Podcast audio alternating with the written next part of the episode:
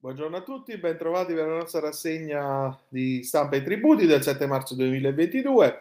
Oggi troviamo, come nei giorni scorsi, al centro della nostra rassegna il catasto, una riforma non neutrale. Parleremo poi della ehm, decisione di merito che va ad assorbire la sospensione, un'interessante sentenza ehm, della Commissione tributaria il leasing, il conduttore moroso versa l'IMU fino alla riconsegna, un orientamento che viene espresso in contrarietà alle sezioni unite della Cassazione, eh, il ruolo non impugnabile sono per il futuro, poi parleremo delle sanzioni della Tari che eh, vedono applicarsi il cumulo giuridico e poi infine la determinazione dei vincoli eh, che mette a confronto l'entrata prevista con quella accertata ai fini della Tari. Vi aspetto alle 13 per la nostra rassegna di stampa e tributi.